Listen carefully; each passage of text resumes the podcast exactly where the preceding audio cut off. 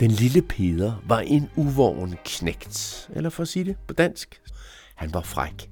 Han gjorde nogle temmelig seje ting, og han hørte ikke altid efter, hvad de voksne sagde. Sådan var Peder, da han var en lille dreng i Norge. Og sådan var han også, da han var en stor dreng, en ung mand i Danmark. Og så kaldte man ham dristig. Også når han gjorde ting, som han ikke havde fået lov til. Og han fik ikke engang en skideball for det, eller blev fyret. Nej, Peder fik tværtimod et tilnavn, som alle kender i dag. Tordenskjold. Det var prisen for at være fræk. Han har endda fået en gade opkaldt efter sig, som ligger midt i København. Ja, og en gade i Aarhus, og en gade i Slagelse, og i Køge, og i Esbjerg, og i Frederikshavn, og i Horsens, og i Marstal. At bo på Tordenskjoldsgade er populært i hele Danmark. Og også i Norge, hvor der ligger en Tordenskjoldsgade i alle de større norske byer. Nå, nu skal du høre en af historierne om den frække knægt, som blev en dristig mand. Lille Peter Vessel, ja det hed han til efternavn Vessel, blev født i den norske by Trondheim for over 300 år siden. Og lige så snart han var født, så begyndte han at lave ballade. Og hans far og mor, som i forvejen havde 12 drenge og 6 piger What? at passe på, de blev hurtigt trætte af lille Peder Tordenskjold. På et tidspunkt blev faren så træt af, at Peder altid slede hul i sine bukser, så faren købte ham et par læderbukser. Dem kunne han da ikke slide hul på. Jo, det kunne han. Peder ville nemlig teste sine nye bukser, så han satte sig på en slibesten, sådan en man brugte i gamle dage, når man skulle slibe knive, en slags hjul lavet af sten, og så fik han kammeraterne til at køre hjulet rundt, for at se, om man kunne slide hul i bukserne. Og det kunne man. Og så fik han smæk af faren. Smæk i numsen med en kæp, og det gør altså ondt.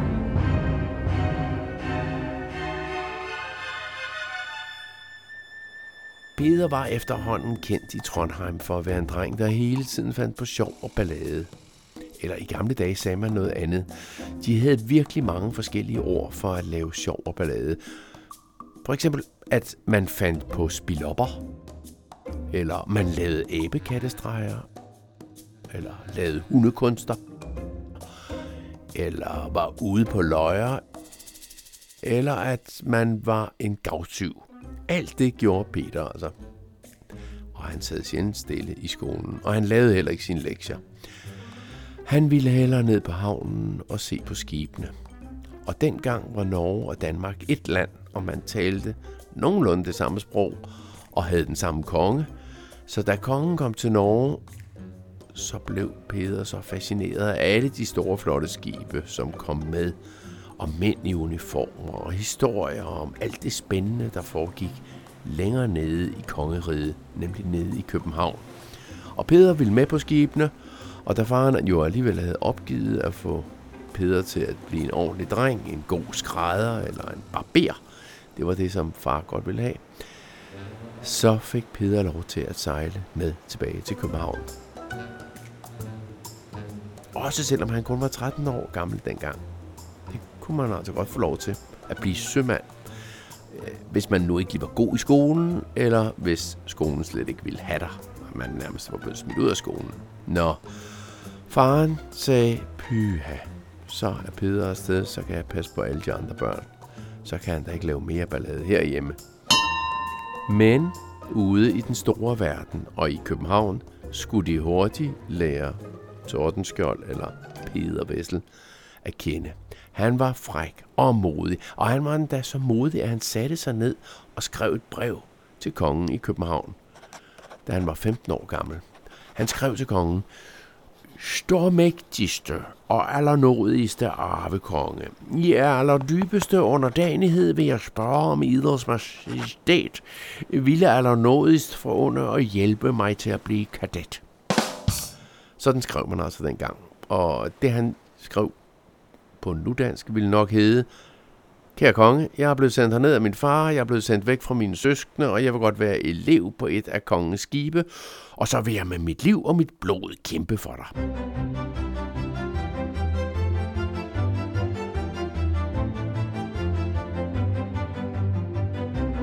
Det var lige den tid, hvor kongen, som jo var konge over både Danmark og Norge, lå i krig med Sverige.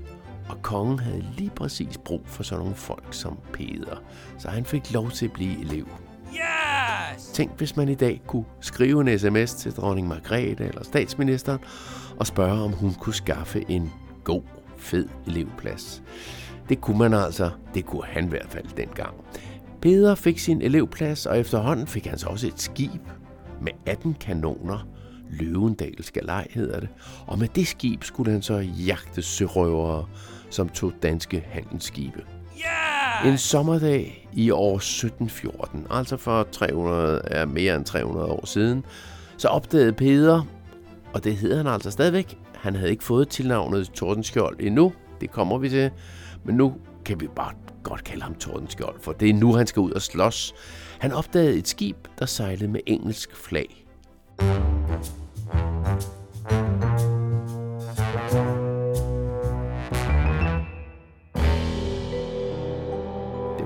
var skib end hans eget skib, men det skræmte nu ikke Tordenskjold.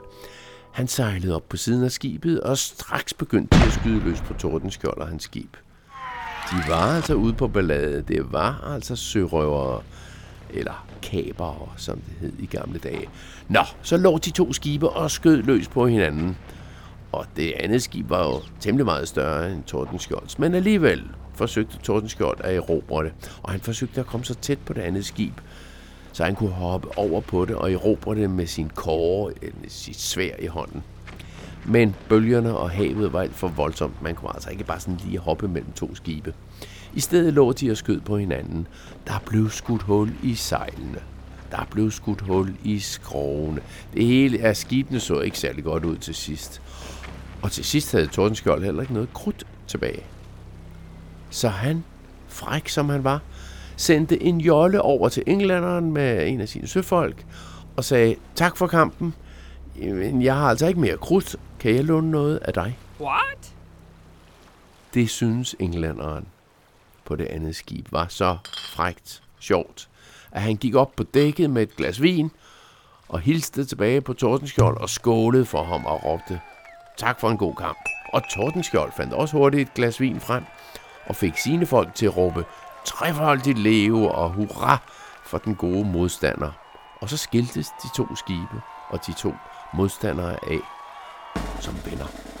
Selvom de jo egentlig stadigvæk var fjender, hvis de skulle mødes senere. Men det, her kunne de godt skilles ad som venner. Og som Tordenskjold bagefter skrev til kongen, ære mod ære er der brug for overalt i verden.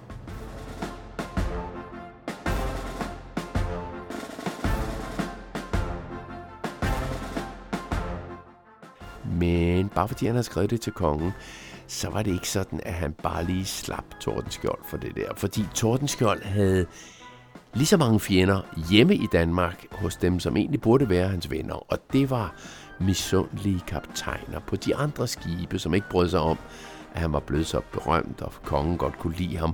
Og de kunne slet ikke lide, at han skålede med fjenden, eller bare det, at han indrømmede, at han ikke havde mere krudt. Så noget gjorde man altså ikke dengang. De andre danske kaptajner kaldte ham for den norske matros, for han var jo ikke engang en rigtig kaptajn endnu. Men kongen, kong Frederik den 4., som jo godt kunne lide ham, ham som i øvrigt gav ham navnet Tordenskjold, roste ham, fordi han havde været så modig at kæmpe med noget, som var meget større end ham selv, og han havde været ivrig, så kongen udnævnte Tordenskjold til kaptajn. Og så kan jeg godt sige at de andre blev endnu mere sure. De der misundelige. Nå, men skidt med det. Kan du tåle en historie til? Jeg har også lavet en anden podcast med historier om Tordenskjold, og også om alle mulige andre danske søhelte. Du kan finde dem samme sted, som du har fundet den her podcast. thank you